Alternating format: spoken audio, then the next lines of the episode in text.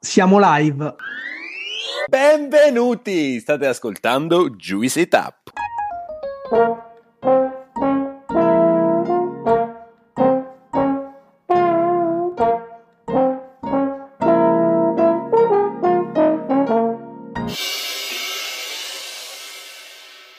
Siamo Claudio e Gianluca e insieme ad Alessandro siamo i fondatori di questo podcast e del progetto Juice.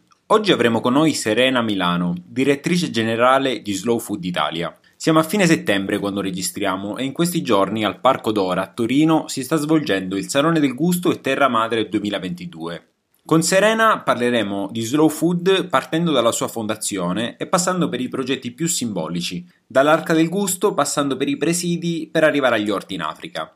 Parleremo anche di Terra Madre e di Salone del Gusto, capiremo come è nato e come è arrivato fino ad oggi.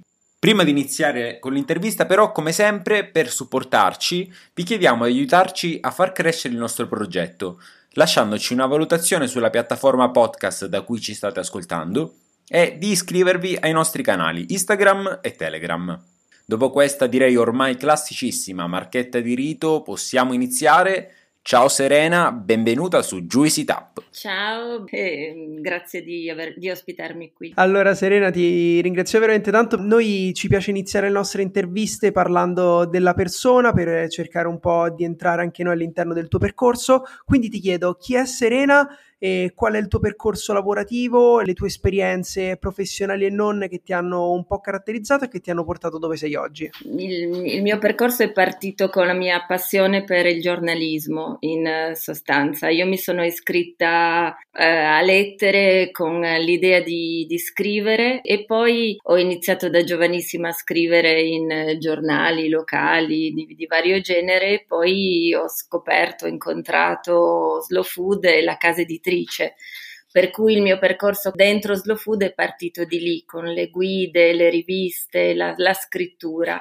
Poi mi sono innamorata dei temi legati alla biodiversità e mi, mi piaceva molto l'idea non solo di scrivere o di recensire, ma di andare sul campo, incontrare i produttori, capire che cosa stava succedendo, studiare l'agricoltura e anche l'idea di poter fare progetti che avessero un impatto concreto su, sul futuro della dell'agricoltura.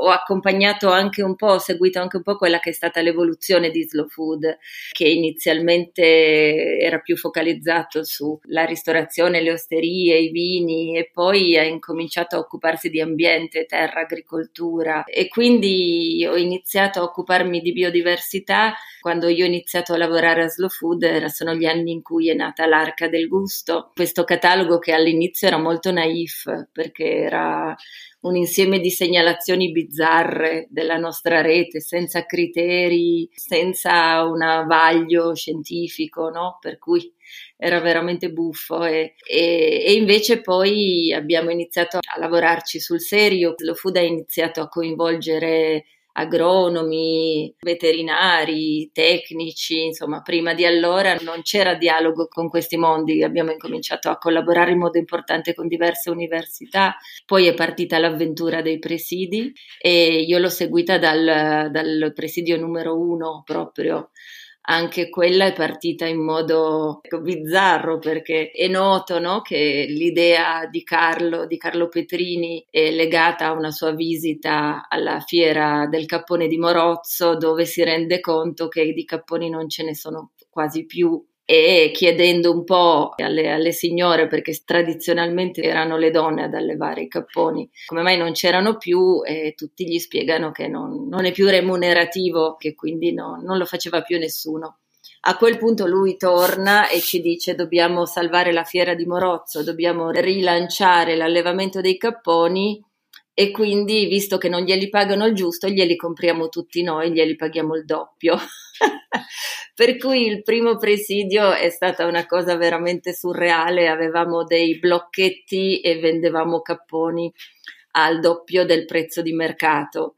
Per cui io personalmente ricordo di averli rifilati a tutta la mia famiglia e agli amici e tutti quanti si chiedevano perché dovessero comprare questi capponi pagandoli il doppio e allora iniziava la storia del perché era giusto e Però diciamo che la partenza è stata questa, poi è diventato un progetto molto strutturato, un lavoro importante che adesso prevede per ogni presidio un disciplinare di produzione che è fatto anche meglio dei disciplinari delle DOP, prevede un'etichetta narrante, è diventato un progetto con basi solide, però è nato anche lui così.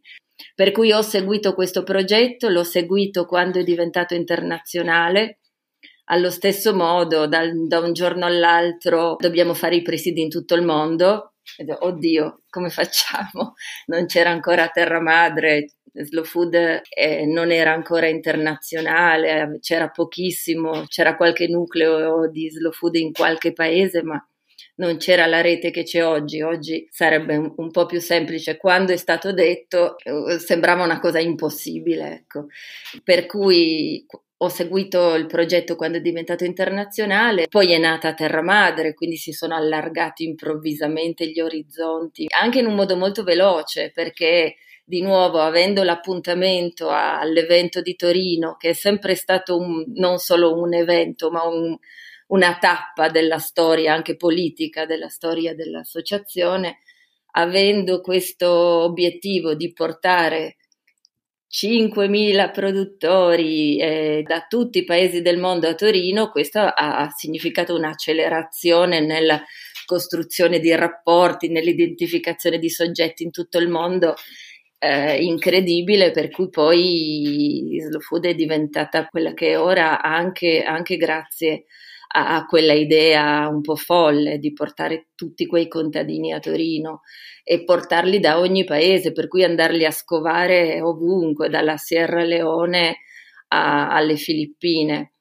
Io in particolare ho seguito il progetto degli orti in Africa per diversi anni, quindi ho viaggiato molto nei paesi africani e mm, anche in quel caso c'è stata un'accelerazione quando il congresso ha deciso di puntare a realizzare 10.000 orti in Africa. Poi a 10.000 non ci siamo arrivati, era davvero un numero troppo ambizioso, però sono oltre 3.000 e sono realtà molto belle. È stato per me molto, molto importante anche proprio dal punto di vista della mia crescita personale, della mia comprensione del mondo del cibo, ma anche del mondo in generale, no? vedere proprio altre culture, altre prospettive. E, um, arrivo all'oggi, io oggi mi occupo di, di Slow Food Italia, e sono quindi tornata a casa praticamente e sono anche molto contenta di farlo perché mi è piaciuto molto lavorare in tutto il mondo, ma, ma ero anche molto contenta di occuparmi di nuovo in modo importante del, dell'Italia, del territorio dove, dove vivo io. E, e quindi ho, ho, accolto con grande entusiasmo l'idea di, di seguire Slow Food Italia e oggi il mio ruolo è appunto quello di direttrice di Slow Food Italia. Beh, Serena, dal raccontare la tua storia sembra quasi che la tua storia personale e quella di Slow Food coincidano o in qualche modo comunque si intersichino in parecchie cose. Finora abbiamo dato per scontato che chi ci sta ascoltando conosca Slow Food. A novembre dell'87 viene codificato un po' quello che, che è stato il manifesto di Slow Food pubblicato sul Gambero Rosso da quel 1987 a oggi, come è nata Slow Food da un'idea e cosa è diventato oggi, anche se siamo andati già attraverso tanti punti e tante cose che, che, che rendono la sostanza di Slow Food. Allora, eh, come è noto, è nato da un gruppo di amici, soprattutto attorno all'idea del convivio, l'idea di rimettersi intorno a un tavolo e apprezzare quel che si mangia, no? quindi il sapore, l'idea del piacere era centrale, ritrovare il piacere di vivere io qualche giorno fa per caso ho riletto il manifesto. Il manifesto era all'avanguardia, il manifesto è ancora attuale oggi.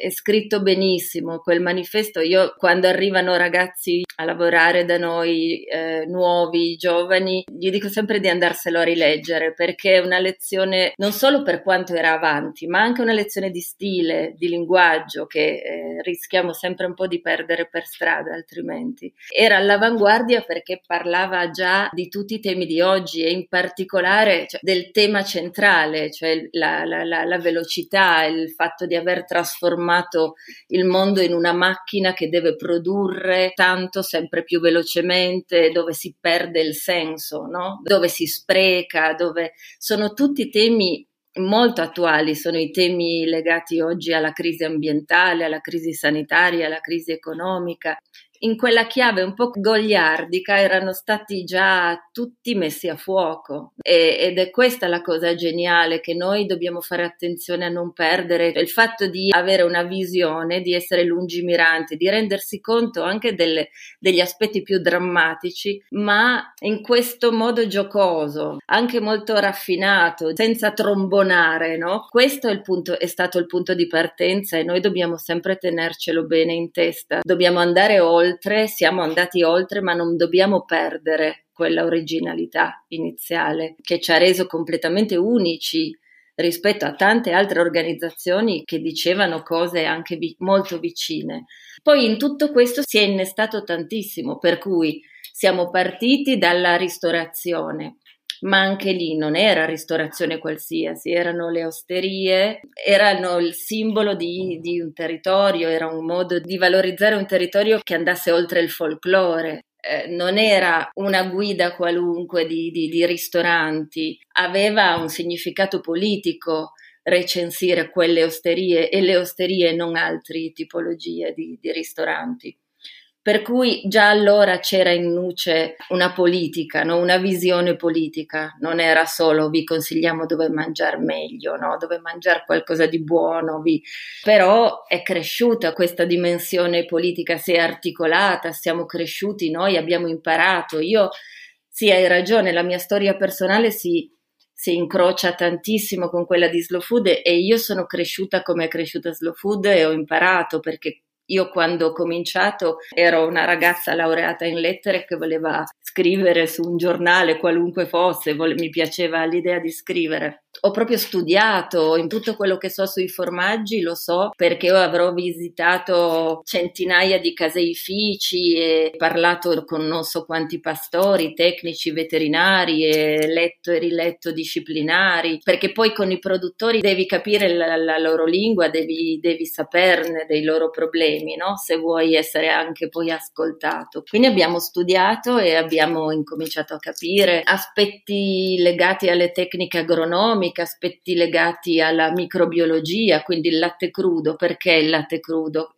La microflora, il microbiota, perché facevamo l'arca, non sapevamo neanche quale fosse la, la differenza fra una varietà vegetale, un ecotipo, una specie, una razza, una popolazione, insomma parlavamo con tecnici e docenti che ci guardavano facendo dei sorrisetti come dire ma questi dove vogliono andare, no? Anche tutti quelli che inizialmente ci guardavano con sospetto poi ci hanno seguito e sono vent'anni che adesso collaborano con noi e che dichiarano che sono riusciti a fare delle cose che nella loro università non sarebbero riusciti a fare mai gli mancava un pezzo, gli mancava la nostra rete di volontari che magari non sono preparati su tutto, ma hanno l'energia, la voglia di fare, di mettersi in gioco, di, di mettere a disposizione il loro tempo. E quindi abbiamo aggiunto temi, i temi sono diventati campagne politiche, campagne di advocacy, ho citato il latte crudo, ma poi abbiamo incominciato a, a, lavorare sul tema dei semi, anche quello, tema sconfinato, su cui abbiamo incominciato a scrivere anche documenti di posizione per spiegare, capire prima e spiegare dopo la posizione di Slow Food sui semi, sull'agroecologia, sulla biodiversità. La, il lavoro sulla biodiversità è cresciuto nel tempo. Io ho scritto e riscritto il documento di posizione sulla biodiversità di Slow Food. Lo, l'ho curato sempre io. Il primo era di 3-4 pagine, adesso quando lo rileggo mi vergogno profondamente di quel documento, era proprio banalissimo. L'ultimo eh, dell'anno scorso è è di 60 pagine, ma non è solo la, il numero di pagine, ma abbiamo poco per volta aggiunto e messo a fuoco temi nuovi, la, la, la biodiversità invisibile, la biodiversità nel suolo, la biodiversità del, negli oceani, dal, dal plankton a, alle varie tecniche di pesca, la, la biodiversità degli impollinatori, i saperi degli indigeni. Abbiamo incominciato a occuparci attraverso la biodiversità di culture indigene, perché ci siamo resi conto che i principali custodi della biodiversità nel mondo sono i popoli indigeni, che sono loro che custodiscono praticamente l'80% della, della biodiversità mondiale, pur rappresentando loro una minoranza della popolazione. Secondo me un'altra caratteristica di Slow Food è stata questa, non, non, non si è mai deciso a tavolino di lavorare su un tema ci si è arrivati facendo. Per cui lavorando sui formaggi con gli allevatori, con i pastori, abbiamo iniziato a, a occuparci di latte crudo, poi di fermenti, quindi di microbiologia, poi di pascoli, poi di benessere animale e, e, quindi siamo arrivati quest'anno a Terra Madre presenteremo il nostro documento sul benessere animale, sull'allevamento, sull'allevamento che vorremmo, che è anche quello si è articolato sempre di più, abbiamo incominciato a ragionare in, in termini sempre più ampi del rapporto fra gli esseri umani e gli animali e quindi le implicazioni sociali, ambientali, etiche, culturali, economiche, però partendo appunto, siamo partiti magari dal culatello, no? Siamo partiti dal culatello per arrivare a ragionare di razze, di pascolo brado, semibrado, di eh, argomenti ambientali, etici, eh, di, di, argomenti globali, perché per esempio quando parliamo di salumi, di carne, per esempio parliamo di una filiera che ha le sue basi nella deforestazione in Brasile, no? per cui la soia dei nostri allevamenti intensivi viene coltivata in Brasile nelle, in monocolture che devastano la foresta brasiliana dove vengono usati pesticidi che in Europa sono vietati e che l'Europa vende al Brasile e poi si ricompra in forma di soia per gli animali che poi si mangia. Quindi abbiamo incominciato a mettere a fuoco i, i sistemi alimentari nella loro globalità e quindi abbiamo incominciato a occuparci di salute, per esempio. Quando io ho iniziato a lavorare a Slow Food non se ne poteva proprio parlare, mi avrebbero presa tutti in giro se avessi citato il tema della salute. Non... Adesso è un tema centrale ed è un tema politico, eh, tant'è che anche a Terra Madre abbiamo invitato eh, Rash Patel e Rupa Maria che hanno appena scritto eh, l'ultimo libro che si intitola Infiammazione, dove si ragiona di tutta una serie di patologie che sono profondamente legate a un modello di sviluppo, a un modello economico, sono la conseguenza inevitabile.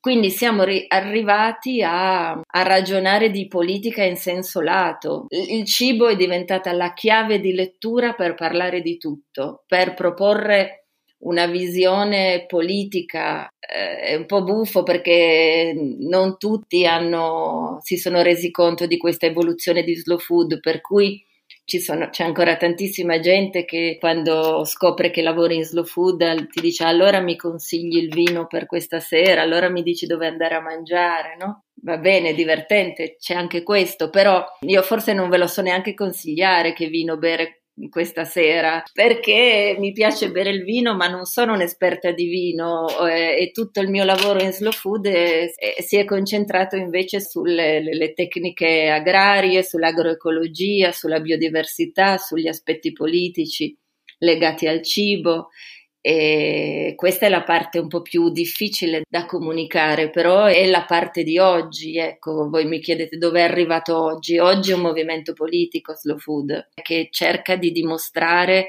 e di convincere che attraverso il cibo si può, si può cambiare un intero modello di sviluppo, perché il cibo è forse l'elemento più potente per mettere insieme tutto, no? ambiente, sociale, la cultura. Siamo in tutto per tutto un movimento politico che si occupa anche di inclusione, di rispetto, di equità sociale.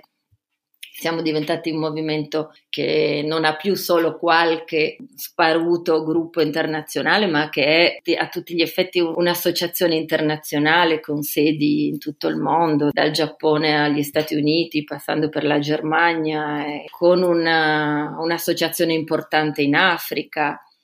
Se dovessi riassumerla veramente in una frase, qual è la missione di Slow Food oggi? Sembra un po' banale dirlo, ma cambiare il mondo attraverso il cibo, salvare la biodiversità in tutte le sue forme, dal, dal microscopico alla, alla, cultura. Guarda, Serena, mentre parlavi mm, mi è ritornato alla mente il ricordo del primo giorno a Pollenzo in cui Carlin ci diede il benvenuto con questo discorso e tra le tante frasi che, che, ci disse ce ne fu una che mi restò proprio nel, nella mente, che poi negli anni ha sempre preso maggiore significato e che penso che in questo tuo discorso prova, trova proprio il suo compimento, che è quella che mangiare è un atto agricolo che poi diventa mangiare un atto politico. E dal, dalle tue parole, dal percorso di Slow Food si capisce veramente come attraverso la tavola, attraverso le scelte che facciamo quando ci sediamo con i piedi sotto al tavolo, andiamo a fare la spesa veramente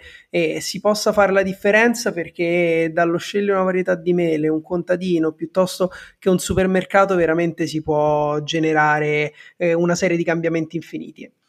È stato molto bello fare questo viaggio all'interno della storia di Slow Food, anche un po' emozionante, ha ritirato un po', fuori un po' di ricordi universitari. E tra i grandi ricordi universitari sicuramente sia per me che per Claudio che per Alessandro c'è la prima edizione di del Salone del Gusto di Terra Madre che abbiamo avuto la fortuna di fare il 2014 appena arrivati a Pollenzo ed è stata tipo oddio dove ci siamo, dove ci siamo ritrovati e già il primo mese in università era stato forte trovarci dopo due settimane di lezione catapultati in questo mondo con contadini che arrivavano eh, da tutte quante le parti, le parti del pianeta è stato veramente qualcosa che almeno a me ha fatto esplodere il cervello. Oggi siamo arrivati alla quattordicesima edizione, se non sbaglio, ti chiedo di raccontarci proprio in breve che cos'è il Salone del Gusto e che cos'è Terra Madre e qual era l'idea alla base di questo progetto così ambizioso. E tante cose messe insieme. Terra Madre e il Salone del Gusto intanto è nato dalla fusione di, di due eventi, ancora questo nome un po' strano, no? Terra Madre e Salone del Gusto, perché non riusciamo a rinunciare a un pezzo, no? Ma prima o poi si dovrà tagliare il cordone ombelicale. Però è dall'idea di, della fusione che c'è stata fra due mondi. Eh, il Salone del Gusto è sempre stato l'evento dei piccoli produttori, delle produzioni migliori d'Italia e del mondo non è mai stata una fiera, ecco, anche il Salone del Gusto ha sempre avuto un aspetto educativo centrale, per cui ha inventato i laboratori del gusto, per esempio, e non è mai stata una fiera, ma è sempre stato un, un, momento di incontro di produttori. Non c'è mai stato un rivenditore al Salone del Gusto. C'è sempre stato anche questo aspetto proprio emozionale di poter vedere il produttore che ti, ti, ti, ti, fa assaggiare il frutto del suo lavoro. Però nel Salone del Gusto il mercato dei prodotti era il cuore, no? Poi c'erano anche laboratori, conferenze, ma il cuore di tutto è sempre stato il mercato. Terra Madre ha portato in modo potente la, qualcosa che già c'era, no? ma l'ha fatto emergere. Cioè, c'era già la, una componente politica nel, nel, primo manifesto, però poco per volta le cose si sono articolate, sono cresciute, sono evolute e Terra Madre è stato dirompente perché ha portato in evidenza la dimensione mondiale e la dimensione politica. Vedere questi contadini arrivare sembrava il quarto stato di Pelizza di Volpeda, Volpedo, insomma, in più la diversità, no? i colori, i visi, i volti, vedevamo il mondo arrivare, no? era il mondo lì un mondo tra l'altro che non aveva mai viaggiato perché il mondo già viaggiava, ma viaggiavano i docenti, viaggiavano i tecnici, viaggiavano i funzionari, ma siamo riusciti a far viaggiare persone che non avevano passaporto, che non avevano visto, che non avevano nulla, che non erano mai usciti dal loro villaggio, non erano neanche andati nella città vicina e che invece hanno preso un aereo e sono venuti a Torino. Quindi questa cosa qui ha avuto una forza una forza dirompente. Per qualche edizione questi due mondi sono stati affiancati, no? Però a un certo punto si aveva un po' la sensazione di un eh, salto di registro, no? passando dal mercato del salone del gusto all'area in cui si incontravano e discutevano e ragionavano i delegati di Terra Madre. Per cui abbiamo deciso, detto no, noi è sbagliato questa idea, no? Da una parte c'è il commerciale e dall'altra c'è la politica, perché noi vogliamo dire il contrario, noi vogliamo dire che noi attraverso quel culatello facciamo politica. Non è che il culatello è la parte goliardica commerciale e dall'altra parte ragioniamo di politica. Noi le vogliamo fondere le due cose, quindi dobbiamo fondere questi due eventi. E allora abbiamo incominciato a mescolare, rimescolare le carte sempre di più, a mettere insieme la parte internazionale, la parte italiana, la parte di terra madre. E quest'anno eh, sì, è, è, completamente omogenea, non, non, non c'è una parte di terra madre una parte di salone c'è stato un racconto corale eh, attorno al tema della rigenerazione e anche in questo caso è una rigenerazione a 360 gradi perché si, si, è parlato di rigenerazione del, de, dei suoli, abbiamo allestito per chi, perfino un lombricaio e, un, e, un, cassone con i prati stabili e un orto gigantesco eh, fatto a mandala che racconta tutte le tipologie di orto, l'orto in permacoltura, l'agricoltura simbiotica, gli orti urbani, gli orti didati, cioè c'è tutto.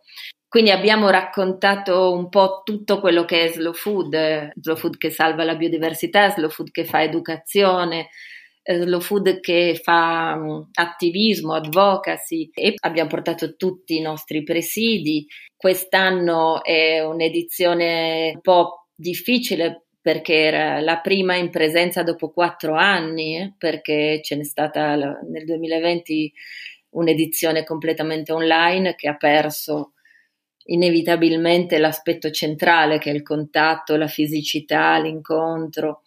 E quindi siamo tornati in presenza all'aperto, non più al lingotto ma a Parco d'Ora che è di per sé un simbolo di rigenerazione perché è un quartiere periferico di Torino che fino agli anni 90 ospitava cinque fabbriche della Michelin, della Fiat, che poi sono state chiuse e c'è stato un progetto di recupero straordinario guidato da architetti, da un paesaggista tedesco, da light designer, per cui ci sono ancora tracce del passato industriale molto visibili, molto evidenti, eh, elementi in ferro, cemento e poi c'è tantissimo verde, c'è la Dora che era tombata, chiusa dal cemento, è stata liberata.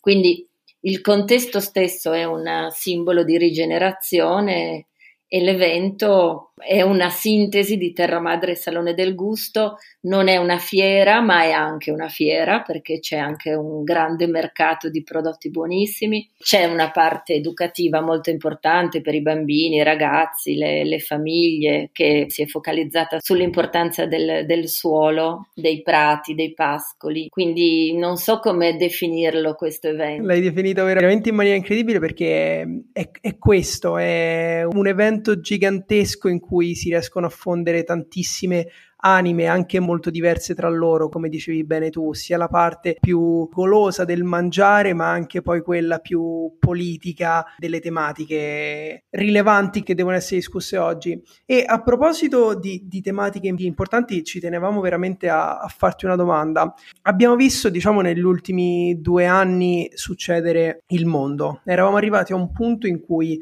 il dibattito ambientale e stava veramente prendendo piede anche sullo scenario politico. Nel 2019, grazie a Greta Thunberg, ma anche grazie a tutti quanti quei momenti di Fridays for Future, veramente anche noi avevamo la percezione che in politica il, il tema ambientale, quindi di conseguenza e anche tutte quante le, le, tematiche legate al cibo stavano arrivando al dibattito che contava. Però poi negli ultimi due anni prima la pandemia, poi la guerra in Ucraina e adesso tutte quante le conseguenze che questi due anni terrificanti stanno portando appresso, quindi eh, la crisi energetica, quindi l'inflazione, quindi la recessione che sta arrivando. In un contesto come questo, dove il non arrivare a fine mese probabilmente rende complicato il pensare a non arriva al 2030 perché ci sono delle necessità più imminenti. Secondo te qual è il ruolo di un'associazione come Slow Food, ma anche in generale comunque il, il ruolo di un'agenda politica? Perché noi non lo sappiamo benissimo che senza lavorare su queste cose poi ci mancherà il futuro su cui costruire però è anche complicato, diciamo, avere questa visione così lungimirante in un momento veramente difficile da affrontare. In un momento del genere l'agenda politica dovrebbe fare quello che purtroppo non fa, cioè tenere la barra dritta su, sulle priorità. Le crisi che hai citato, la pandemia, la guerra, non sono slegate, cioè non sono altro, per cui dice adesso c'è ben altro, no? il famoso benaltrismo, non, è, non abbiamo tempo, non è il momento di occuparci di suolo, fertilità, terra, ambiente, perché c'è ben altro, no? C'è chi muore, c'è una pandemia in corso, c'è una crisi sanitaria, c'è una...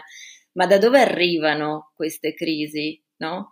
Da dove arriva la crisi sanitaria, da dove arriva. Tutte le, le, le crisi sanitarie de, degli ultimi 50 anni sono legate al famoso fenomeno definito spillover, no? il salto di specie che avviene quando invadiamo territori che, che non, non, si dovrebbero toccare, quando deforestiamo, quando invadiamo il territorio degli animali selvatici. Ci sono dei dati impressionanti sul peso della biomassa, no? quanto pesano i mammiferi, quanto pesano i vegetali ed è venuto fuori parlando di animali, solo di mammiferi, un dato che io ho trovato impressionante, cioè il 60% è rappresentato da animali di allevamento, il 36% è rappresentato dagli esseri umani, il 4% è rappresentato da mammiferi selvatici, cioè se mettiamo insieme leoni, tigri, elefanti, anche i pipistrelli,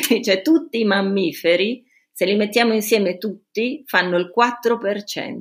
Quindi questo dà l'idea di quanto abbiamo invaso, no? quanto noi piccoli abbiamo invaso la natura. E la risposta sono queste, sono queste crisi sanitarie che si moltiplicheranno sempre di più. Questa pandemia non avrebbe dovuto diventare un alibi per non parlare più di ambiente, per mettere in secondo piano il tema dell'ambiente, ma avrebbe dovuto rafforzare la preoccupazione e accelerare il percorso per cambiare i modelli di sviluppo, per salvare il salvabile, perché rispetto all'ambiente e alla crisi climatica abbiamo già superato il limite che non avremmo dovuto superare, no? perché ormai sono 60 anni che la comunità scientifica ci avvisa tutti quanti che, che bisogna cambiare, invertire la rotta perfino eh, su, sul tema della biodiversità, perfino la FAO, che non ha mai avuto un atteggiamento alla Greta Thunberg, ha dichiarato in un rapporto del 2019 che se si continua a, a erodere, a, de, a, distruggere la biodiversità con questi ritmi, eh, si arriva al collasso alimentare nel giro di dieci anni.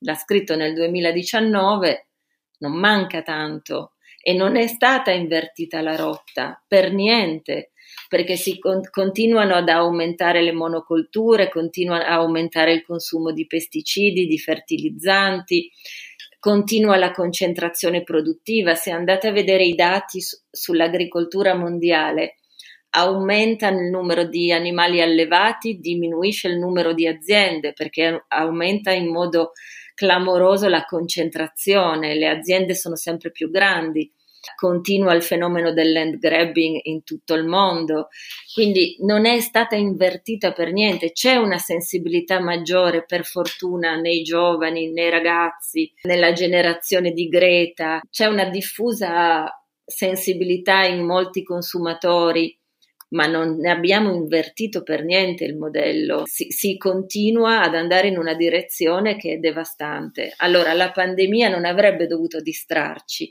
avrebbe dovuto dare una spinta ulteriore per dire è urgente fare qualcosa, è già troppo tardi e dobbiamo agire subito. La guerra in Ucraina ha logiche completamente diverse, però cosa sta facendo emergere?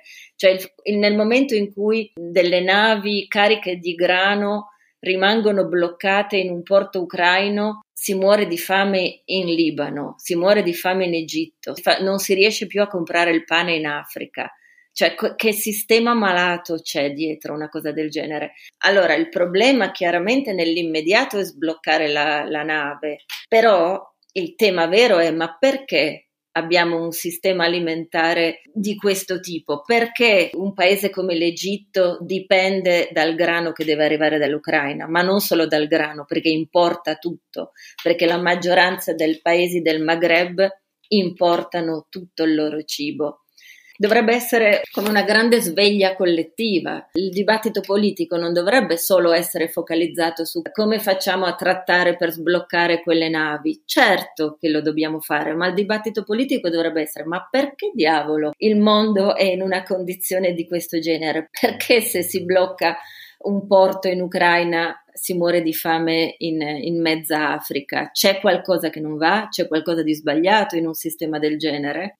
Questo per dire che le crisi per me sono tutte prove di, di un sistema sbagliato che ha sempre alla fine, scavando, ha sempre a che fare con il rapporto fra noi e la terra, fra noi e la natura, fra noi e, e il pianeta dovrebbe essere al primo posto di ogni agenda politica, non lo è e quindi il, il ruolo di associazioni come quella di Slow Food è insistere e, e ribadirlo al, fino alla, allo sfinimento. Tanto è stato fatto finora, ma tanto c'è ancora da fare. E mentre io e Gianluca e anche Alessandro siamo cresciuti vedendo Slow Food era incarnato in Carlo Petrini, anche se poi c'è, c'è, tanto dietro come raccontato. Quest'anno Carlin, che finora è stato presidente di Slow Food internazionale, ha lasciato la presidenza a Edward Mkibi, che è una persona fantastica, non l'abbiamo conosciuto, Pollenzino come noi.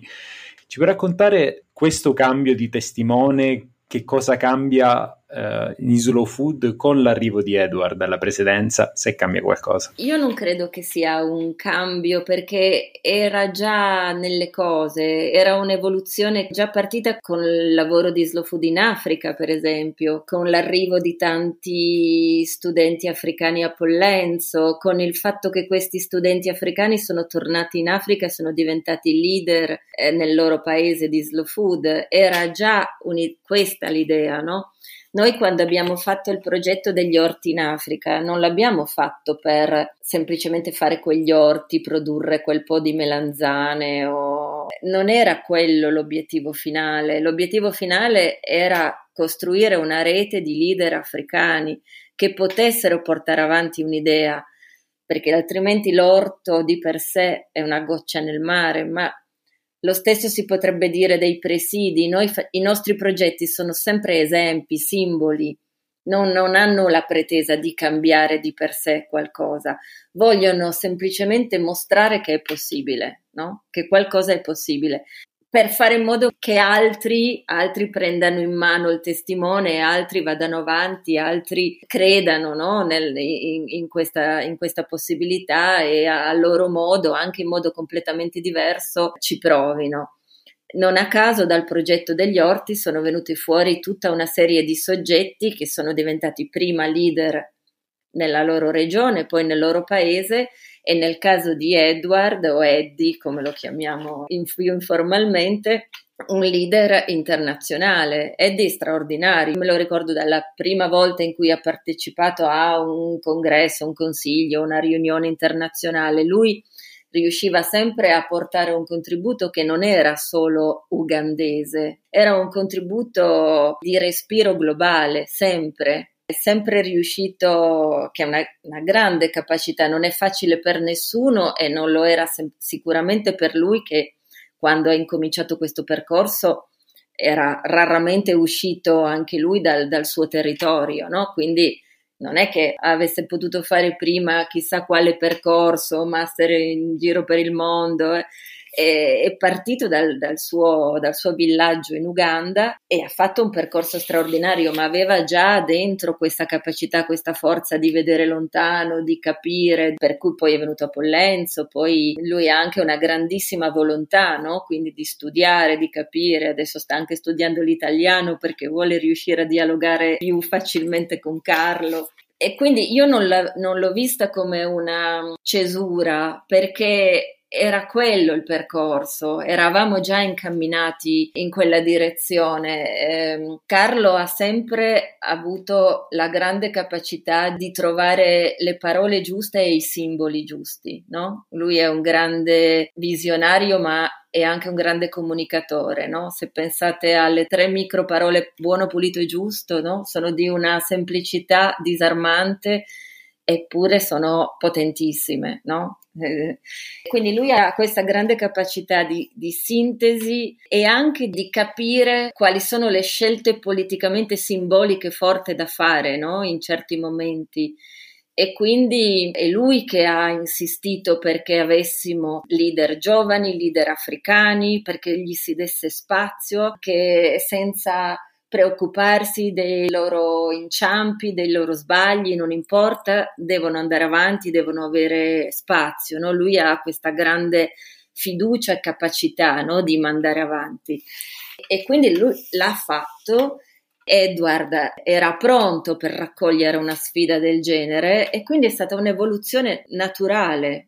Edward è un potente simbolo perché rappresenta un mondo nuovo, no? rappresenta l'Africa, il continente da cui è tutto è nato, da cui tutti gli esseri umani sono nati, è il continente più ricco di risorse ma più oppresso, più sfruttato, più depauperato. E quindi è una potentissima simbolo di futuro come dicevo prima, noi non dobbiamo perdere un grammo di quello che Slow Food era quando è stato scritto quel manifesto. Carlo è il fondatore, il punto di riferimento culturale eh, indiscutibile. Lo è per tutti noi, lo è per Eddie. No, devo dire che soprattutto noi che magari Slow Food lo viviamo un po' più da dentro perché comunque seguiamo, l'abbiamo vissuto, ne, ne facciamo parte ci è sembrato anche a noi un, un'evoluzione, come dicevi te, quasi naturale. Sembra quasi che l'eredità di Carlin potesse andare soltanto a lui o comunque in quella direzione per ridare questa spinta di gioventù. Diciamo che in questa intervista di, di, consigli, di stimoli ne sono già stati dati tantissimi, due su tutti perché l'ho rifatto anche io e non te lo nascondo mentre facevamo questa intervista, andare a rileggere il manifesto di Slow Food che è veramente un'opera d'arte, è un testo di, di, di una qualità, di un contenuto e come dicevi anche tu di, un, di una bellezza anche di, scrittura che non se ne leggono molti, quindi il primo consiglio ve, ve lo diamo noi diciamo estrapolando da questa intervista è andatevi a pescare il manifesto, non è una lettura lunga ma veramente significativa. Il secondo consiglio l'hai anticipato prima con quelle tre perav- meravigliose paroline che se non fanno accendere una lampadina a qualcuno, allora vuol dire che dovete andare eh, in libreria a comprarvi subito il libro che è Buono, Pulito e Giusto di Carlin Petrini, che forse è il libro simbolo della filosofia di Carlin. E però comunque, visto che questi diciamo te li abbiamo rubati mentre parlavi, adesso te ne chiediamo uno, uno, esplicito prima di mandarti via per il nostro momento della piccola pasticceria. Non deve per forza essere un libro, può anche essere un film, un album musicale, insomma un qualcosa che nel tuo percorso è stato significativo e che hai piacere di condividere con noi e con chi ci ascolta. Ma sì, io consiglio libri perché a me piace tanto leggere, quindi. E consiglio dei libri che sono dei classici, dei super classici, di quelli che davano nelle vacanze a scuola, no? Ne consiglio due di libri, ma uno è questo, uno è La coscienza di Zeno. Proprio è un grande classico, però se vi andate a rivedere, quel libro è straordinario, è di una modernità pazzesca e c'è un concetto anche alla fine che è assolutamente attuale, no? E che racconta di come ogni volta che un essere umano si dota di uno strumento nuovo diventi un pochino più debole, sempre più debole, sem- ha sempre più bisogno di quello strumento come di una protesi, no? Che li rendono sempre più fragili, sempre più deboli. Se pensate, cioè, non esisteva nulla no? all'inizio Novecento quando ha scritto questo libro. Pensate ad, adesso a, a, cosa siamo diventati con i telefoni.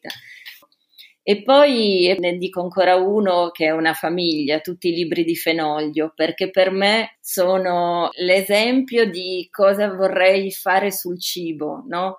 Cioè lui scriveva di alba in inglese, lui ha scritto il partigiano Johnny in inglese e poi l'ha tradotto in italiano. Non si è mai mosso da Alba, ha scritto La malora raccontando la, la povertà del, dell'Alta Langa come nessun altro però con una visione, cioè senza nessun localismo, senza nessuna, senza folklore, senza retorica, che è il grande rischio che corriamo noi che promuoviamo i territori, i prodotti, i presidi noi dobbiamo sempre stare allerta no? dal rischio di diventare mm, difensori del, delle radici in contrapposizione a, all'altro, no? dobbiamo fare attenzione alla retorica del localismo. E quindi questi libri per me sono sempre stati come una, una guida. Fenoglio non ha mai scritto di cibo, di niente, di agricoltura, non, Pavese un po' di più, Fenoglio per niente, però è l'idea di una grande attenzione e sensibilità per, per, il locale, per cui tu riesci a raccontare una collina dell'Alta Langa come nessun altro, ma con uno sguardo ampio, addirittura con una lingua altra, perché lui molti libri appunto li ha scritti in inglese e poi li ha tradotti in italiano. Nell'intervista di oggi abbiamo raccontato una storia che nasce come una storia piemontese, perché Slow Food, anche se, se non l'abbiamo detto, nasce in Piemonte, nasce a Bra, dove ancora ha sede, e abbiamo chiuso parlando di un'altra grandemente piemontese che, che, che, è Fenoglio. Serena, noi ti ringraziamo tantissimo perché oltre a raccontarci una storia bellissima che è la storia di Slow Food, eh, ci hai anche fatto rivivere tante cose che per me e Gianluca sono, sono importanti, quindi Grazie mille davvero per, per la chiacchierata. E noi purtroppo non riusciremo a essere al Salone del Gusto, ma speriamo che quando questo episodio uscirà molte persone ci saranno state e ci invieranno un messaggio per, per dirci cosa è stato e se hanno ritrovato qualcosa che tu hai raccontato in questa intervista nel, nello spirito dell'evento. Io ringrazio voi per l'attenzione. No, Serena, ti ringraziamo noi per aver trovato il tempo in queste giornate complicate. È stato veramente un piacere. Siamo finalmente riusciti a raccontare la storia, la storia di Slow Food, che ancora era qualcosa che non avevo fatto su questo podcast. Quindi, veramente grazie. A presto, grazie mille. Ciao. Hai ascoltato Juicy Tap. Per altri contenuti di Juice ci trovi su Instagram e sul nostro sito thisisjuice.net.